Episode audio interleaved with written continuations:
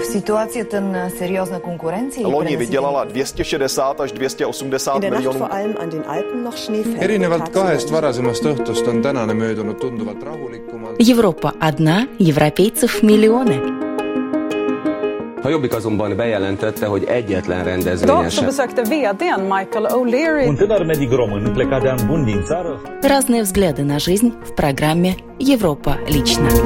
Федот, да не тот, почему качество одних и тех же продуктов резко отличается в разных странах ЕС. Разница в качестве продуктов, выпускаемых под одной маркой, была многократно подтверждена различными тестами. Новый сброс информации от Wikileaks, а что это было? Проверить всю эту информацию нельзя. Среди настоящих документов могут находиться и фальшивки. А также Венгрия ужесточает правила приема беженцев, поляки пересаживаются в электромобили, и «Синий кит» нет, не слышали. Опасные игры подростков в интернете не проблема для Эстонии. Они говорят, что найдут тебя, найдут, где ты живешь, и сами убьют тебя. Это в действительности очень пугающие вещи. Таковы лишь некоторые темы сегодняшнего выпуска радиожурнала «Европа лично» в студии Андрей Хуторов. Здравствуйте.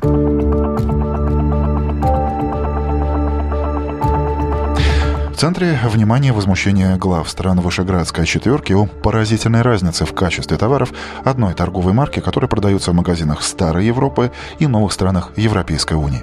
После того, как эти подозрения официально подтвердили многочисленные экспертизы, политики Чехии, Словакии, Польши и Венгрии потребовали от Брюсселя ликвидировать двойные стандарты. Вот что рассказывает журналист радио Прага Ольга Васенкевич.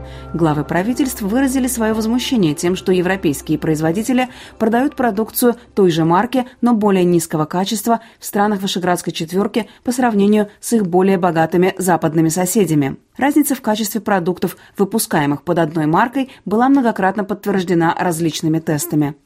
Bohužel musím konstatovat, že u těch výrobků, kde se toto šetření... К сожалению, необходимо констатировать, что у тех продуктов, которые были проверены, было подтверждено более низкое качество. Например, более низкое содержание какао, использование иных жиров, другие подсластители, иные добавки, так называемые э-коды. Так что в целом можно сказать, что у продуктов в Центральной и Восточной Европе качество ниже. Подтверждает министр сельского хозяйства Мариан Юрочка. Как полагает Мариан Юрочка, решением может стать изменение европейского законодательства в отношении прав потребителей. Já jsem připravená jako komisařka pro spravedlnost se do toho. Будучи комиссаром по вопросам правосудия, я готова приложить все свои силы как минимум в трех вещах. Провести реальный анализ и проверить, как можно использовать уже существующие законодательства по охране прав потребителей на совместном рынке. Необходимо также обратиться к производителям и продавцам обоих видов продуктов. По мнению сторон, подписавших декларацию, проблема должна решаться повсеместно во всех странах Евросоюза. Необходимо поставить задачу и провести исследование качества продуктов, которые под одной и той же маркой одного и того же производителя продаются в разных странах Евросоюза. Если результаты будут такими же, как и после исследований, проведенных у нас, тогда Европейская комиссия может изменить директивы или толкование директив, которые касаются введения потребителей в заблуждение и защиты прав потребителей в Европейском Союзе. Подчеркнул премьер-министр Богуслав Субботка. Сравнительный анализ продуктов из пяти европейских государств – Чехии, Словакии, Венгрии, Германии и Австрии – министр сельского хозяйства Мариан Юрочка планирует провести в первой половине текущего года. По его словам, граждане восточных стран Евросоюза также имеют право на качественные продукты. С ним согласны и потребители. Намерения стран Вышеградской четверки собираются поддержать также Австрия, Болгария, Румыния и Словения. В самом Брюсселе с задержкой, но все же признали суть проблемы. Стало известно, что в итоговый протокол включен пункт о различных стандартах качества продуктов питания на едином европейском рынке.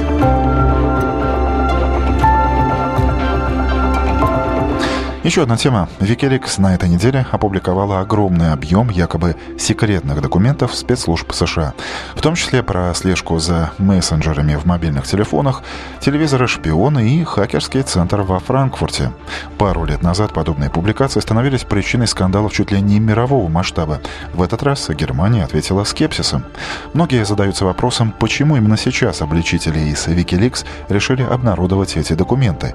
Версия обозревателя Deutsche Welle Александра Прокопенко. Первая часть содержит почти 9 тысяч документов и файлов, якобы принадлежащих Центру киберразведки ЦРУ, расположенного в Лэнгли в штате Вирджиния. В этом архиве предположительно содержатся данные о хакерских возможностях службы в период с 2013 по 2016 годы. В частности, речь идет о взломах смартфонов на базе iOS, Android и Windows, а также телевизоров Samsung Smart TV и превращении их в прослушивающее устройство. Wikileaks утверждает, что получили документы от одного из бывших чиновников. Эксперты в области кибербезопасности считают, что это похоже на правду. Я считаю, что это не была хакерская атака. Я не верю, что компьютерные системы ЦРУ были взломаны. Информации настолько много, что, скорее всего, это не мог сделать человек извне. Я имею в виду, что это не хакер, который получил доступ к серверам ЦРУ. Это внутренняя проблема, кто-то изнутри. По утверждению Wikileaks, у ЦРУ есть секретный центр кибербезопасности, который находится на территории Генконсульства США во Франкфурте на Майне. Из Германии американская киберразведка якобы проводит операции в Европе, Азии и на Ближнем Востоке. Бывший сотрудник американского агентства национальной безопасности Эдвард Сноуден, который скрывается от властей США в России, считает новые утечки Wikileaks подлинными.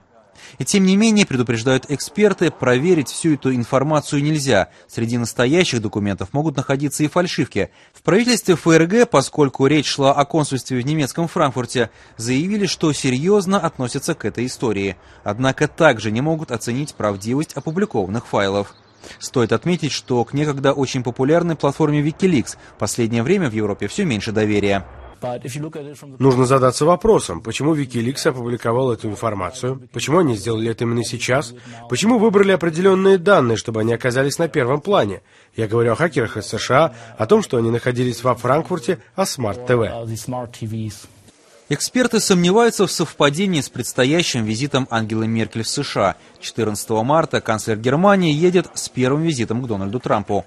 Как раз ровно за неделю до поездки Wikileaks неожиданно опубликовала информацию об американских хакерах-шпионах во Франкфурте. Эксперты задаются вопросом, кому выгодны скандальные разоблачения Wikileaks.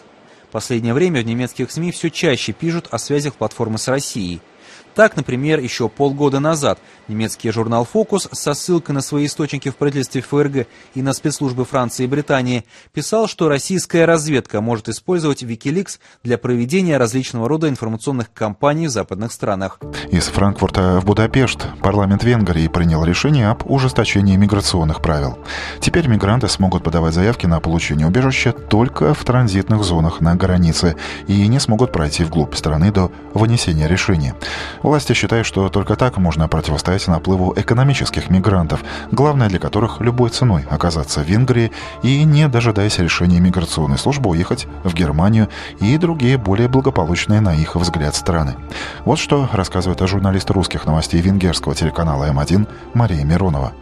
Согласно принятому закону, мигранты будут содержаться в транзитной зоне вплоть до вынесения решения о поданных ими заявлениях на получение убежища. Покинуть транзитную зону до этого мигранты смогут только в одном направлении – обратно в Сербию. Помимо этого, теперь нелегальных мигрантов можно будет отправить назад на границу уже не только при задержании их в 8-километровой приграничной полосе, но и на всей территории Венгрии. Министр внутренних дел считает, что ужесточение миграционного закона необходимо потому, что нелегальные мигранты злоупотребляют действующим в ЕС законодательством и после подачи заявки на предоставление убежища, не дожидаясь решения, свободно передвигаются по всей территории ЕС, что грозит внутренней безопасности. По мнению правительства, после принятия закона никто не сможет незаконно попасть на территорию Венгрии и Европейского Союза. Между тем, мигранты продолжают попытки попасть в ЕС. Только в Сербии 7 тысяч мигрантов ждут момента пробраться дальше в Западную Европу. В центре Белграда стычка между мигрантами переросла в массовую драку. По рассказам очевидцев, ссора возникла из-за одежды, полученной мигрантами в качестве гуманитарной помощи. Мигрантов разняли волонтеры. Новости об ужесточении закона и новой линии забора распространяются среди мигрантов молниеносно. Напряжение растет. Они жалуются, что и до сих пор пересечь венгерскую границу было нелегко. Еще около 100 тысяч беженцев в Балканском регионе ждут возможности попасть в Евросоюз. Решение Будапешта, как и ожидалось, вызвало бурю негодования со стороны Брюсселя, но, как заявил премьер Венгрии Виктор Орбан, несмотря на угрозы наказать Будапешт, оно вступит в силу уже на следующей неделе. Это программа «Европа лично» и далее у нас новости без политики из Эстонии, Словакии и Польши. «Синий кит» и другие опасные игры подростков в интернете не проблема для Эстонии. Во всяком случае, пока, так утверждает полиция, и так думают некоторые родители, которые об этом даже и не слышали.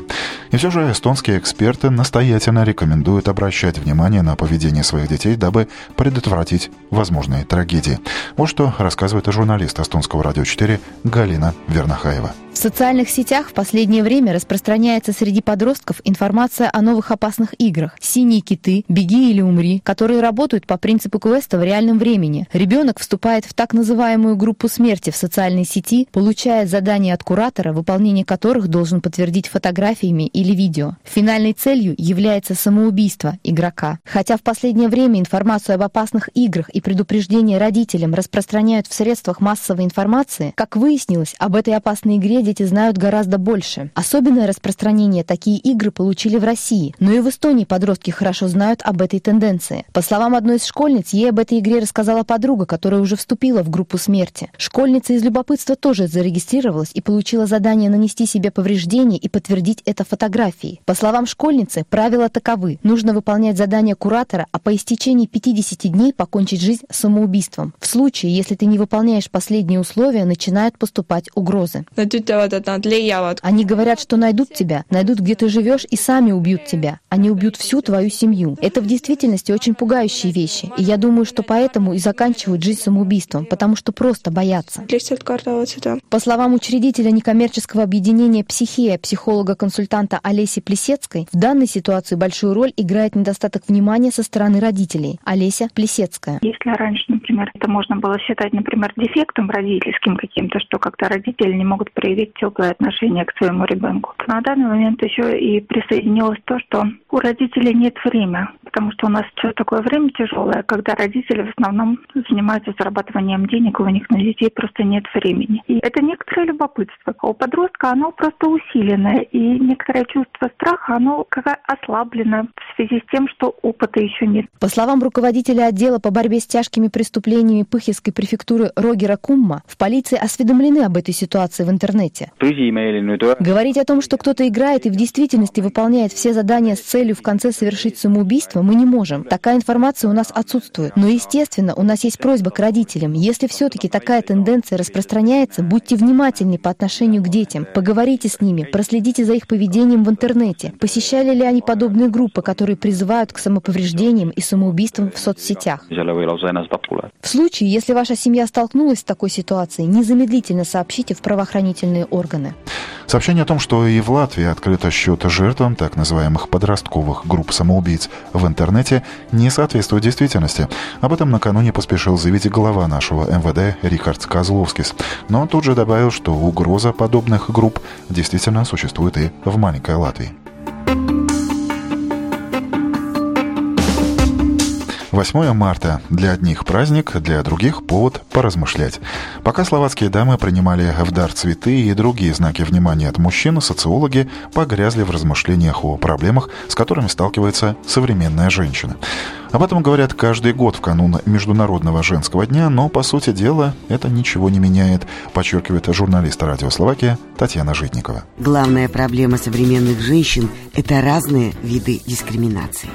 В Словакии она наблюдается на всех уровнях, начиная с верхов. В правительстве всего две женщины. И это можно считать достижением. В предыдущем, еще год назад, не было ни одной женщины. О гендерном неравенстве в нашем обществе говорит директор Альянса женщин Словакии Катарина Фаркашова. К сожалению, женщины – это граждане второй категории или второго сорта. Обратите внимание, сколько представительниц прекрасного пола в высших органах власти, в правительстве, парламенте, контрольных органах – не более 16%. А ведь там решаются важные государственные задачи, вопросы жизни людей страны нашего настоящего и будущего – Эти вопросы решают в основном мужчины, а притом женщины представляют 51% от общей численности населения страны. Насилие над женщинами стало угрожающим явлением в Европе. Самое страшное – домашнее насилие, которое совершается за закрытыми дверями. В Словакии, согласно статистике, почти 35% женщин хотя бы раз в жизни становились объектом физического или сексуального насилия. А если включить в эти показатели психическое давление на женщин, то цифры будут угрожающими. Эва Сопкова из гражданского объединения «Профамилия» считает, что в нашей стране нет достаточной охраны женщин со стороны государства.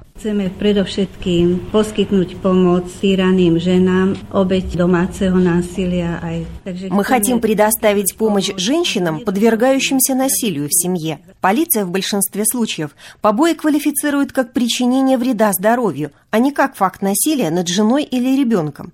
То, что в некоторых европейских странах открыто говорят о домашнем насилии и называют более высокие цифры, это не означает, что там насилие больше, чем в нашей стране.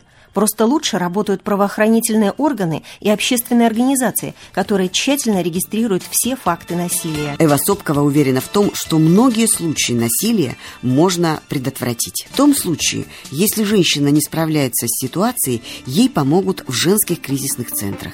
И завершу сюжетом из Польши. Там утвердили новую транспортную концепцию. Как считают министры, в ближайшие 10 лет дороги этой страны заполнят электромобили, причем своего польского производства года. Насколько велик этот вызов и чем это чревато, рассказывает журналист радио Польша Ирина Завиш. Итак, в недалеком будущем нас ждет настоящая революция. Миллион электрических автомобилей, причем не из Америки от фирмы Tesla и не гибридных, а полностью электрических, украсят дорожный пейзаж Польши. Насколько эти грандиозные планы осуществимы? Об этом польское радио побеседовало с Дамианом Шмигельским, инженером-механиком и журналистом, специализирующимся в автомобильном автомобильной тематики. Dobrze wspomniałeś o tym, że nie mamy... Идея просто гениальная. Электромобили – это будущее. Я уверен, что мы пересядем на электромобили быстрее, чем нам кажется. Это вопрос ближайших двух десятилетий, а может быть еще быстрее. Только есть маленькая деталь. Американский предприниматель Элон Маск, владелец производителя электромобилей Tesla Motors, в состоянии продать на американском рынке всего лишь 50 тысяч автомобилей в год. Следует отметить, что Элон Маск считает, что электромобиль служит всему человечеству, в связи с чем он готов каждому, кто серьезно хочет этим заниматься, бесплатно передать все лицензии и патенты для производства такого автомобиля. То есть pewien problem, bo chyba naszym problemem nie tylko... Единственная надежда на производителей автобусов. Известно, что состоялись переговоры с представителями органов самоуправления, что они закупят определенное количество электробусов. В Польше есть два завода «Урсус» Лексус и Солярис, у которых есть какие-то предложения. И действительно, электробус э, сделать гораздо проще, хотя проблема батареи остается. При производстве легковых автомобилей требования гораздо выше. К тому же надо еще убедить 100 тысяч поляков купить электромобиль. Говоря о шансах производства электрических автомобилей в Польше, нужно вспомнить еще о необходимости привлечь к этому целый штаб ученых и инженеров. Автомобиль не роскошь, а средство передвижения. И на этом я завершу сегодняшний выпуск радиожурнала «Европа лично». В нем прозвучали сюжеты коллег с радио Прага, венгерского телеканала М1, международного польского радио Deutsche Welle, радио Словакия и эстонского радио 4. Четверть часа на Домской площади провел Андрей Хуторов. Желаю вам доброго дня.